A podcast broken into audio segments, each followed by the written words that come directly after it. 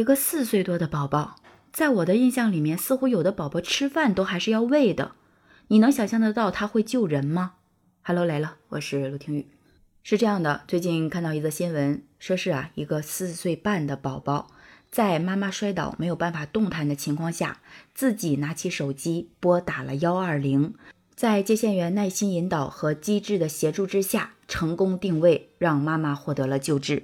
事情呢是发生在十月十六号的凌晨三点零二分，长沙幺二零急救中心调度员沈素云接到了一个非常特殊的电话。你好，我是我人，哪里摔跤了？在哪里？你告诉我在哪里？哪个是哪个路？是不是有点听不太清楚？好，我给你翻译一下。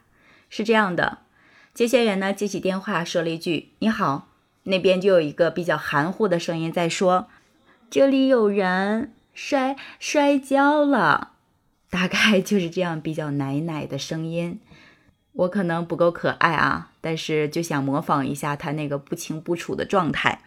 然后呢，接线员就很理智的问了一句：“在哪里？”对方的小宝宝呢就回答：“在家里。”其实这个接线员第一时间是没有意识到会是一个四岁的宝宝打来的电话，他没想到会是这种情况，所以呢，接线员就继续的追问说：“你告诉我在哪里？是哪条路？”然后小宝宝说呢：“我不记得了。”事情呢就是这样啊，一个那么小的孩子，他还没有办法说清楚自己家里的地址。好在这个接线员呢足够耐心，就继续问他说：“你身边是不是还有其他人能够通电话呢？”孩子呢就一边哭一边断断续续的回答说：“有人，两个人。”然后这个沈素云呢就让他找边上的人接电话，可是没想到孩子却抽泣着回答说：“但是他不接。”我想，如果这是一个服务态度不够好，或者是专业方面不够优秀的接线员的话，这个时候可能已经 失去耐心了。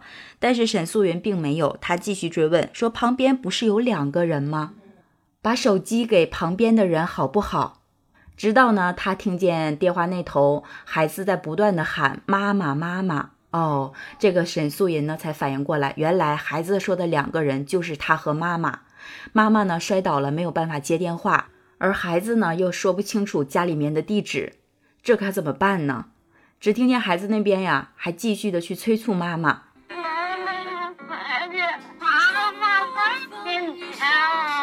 说实话，这个新闻看到这里，我都有点泪目了。我不知道刚才那段有没有听清啊？不要嫌我麻烦，我再说一次。孩子在那边喊：“妈妈，妈妈，你快点，妈妈快点起来。”这个时候呢，接线员已经完全清楚了他那边的情况，就继续跟孩子确认说：“只有你跟妈妈在家吗？”小朋友说：“对。”然后接线员就安抚这个小朋友说：“你要勇敢一点，这样子呢才能救你的妈妈。”小朋友说：“好，真的。”最后就经过沈素妍啊耐心的引导和专业的询问之下，了解到啊孩子呢只有四岁半，妈妈摔倒在地不能动，也没有办法说话，而孩子呢还记不住爸爸的电话，但是呢孩子能够流畅的念出妈妈的手机号。这个时候呢沈素云也是比较着急了，她为了尽快的获得地址，就鼓励孩子去敲邻居的门进行求助，同时果断联动幺幺零指挥中心。申请手机定位，这个时候真是不得不为这个沈素云伸出大拇指了，因为时间就是生命啊！任何能想到的办法，总是要尝试一下的。另外，沈素云呢又尝试着在调度系统里面进行检索，这个时候还真的是收获了意外的惊喜。没想到真的检查到孩子妈妈这个手机号啊，在二零一九年的一次呼救记录，于是他就赶紧跟孩子确认地址。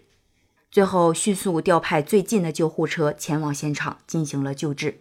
后续呢，经过了解啊，说孩子母亲肖女士经过检查和治疗，目前已经康复出院了。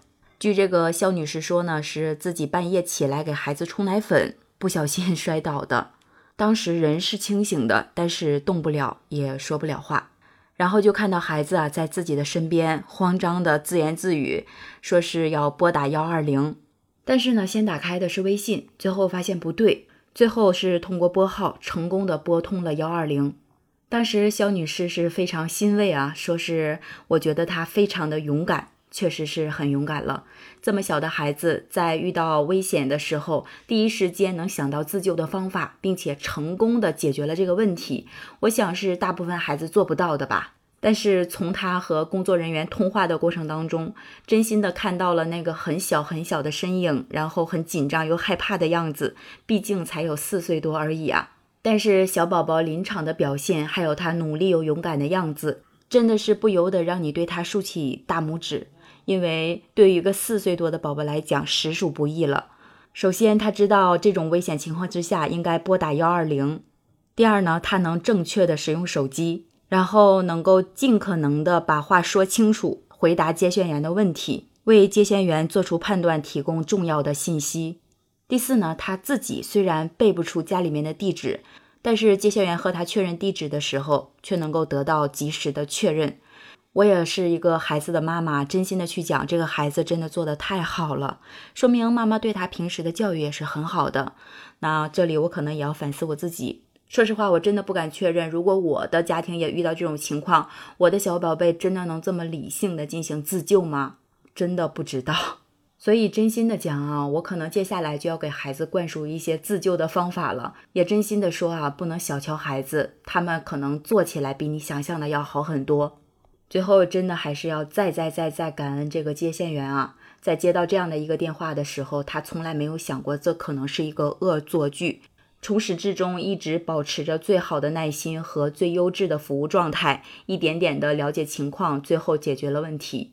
为这样的服务人员点赞。在那一刻，这个接线员是那个孩子所有的希望和依靠了。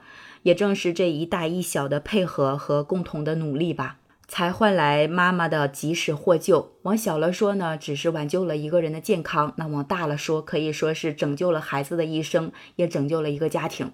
这一份配合和努力，着实是让人动容。这个时候呢，就有一些比较细心的网友开始提出一些疑问了，说是啊，时间是半夜，然后家里居然只有妈妈和孩子，爸爸呢？爸爸去哪儿了？不知道他们家庭的情况具体是什么样子的哈。但我想说，可能对于一个家庭或者对于一个女人来讲，最大的安全感就是我需要的时候你在，我受伤的时候有你的怀抱和温暖吧。但是现实呢，可能就是这样啊，很多家庭就不得不面临这种情况。那我们不管她的家庭具体是什么样子的，我想对这个女人说，也许那一刻没有男人拥抱你，但是你的孩子真的很棒，他在四岁的时候就能成为你的依靠，那长大之后也是最爱妈妈的人，拥有小情人也是很幸福的。好了，就聊到这儿，喜欢我的节目就订阅陆听吧，别忘了给陆听一个赞哦。我是陆听雨，拜拜。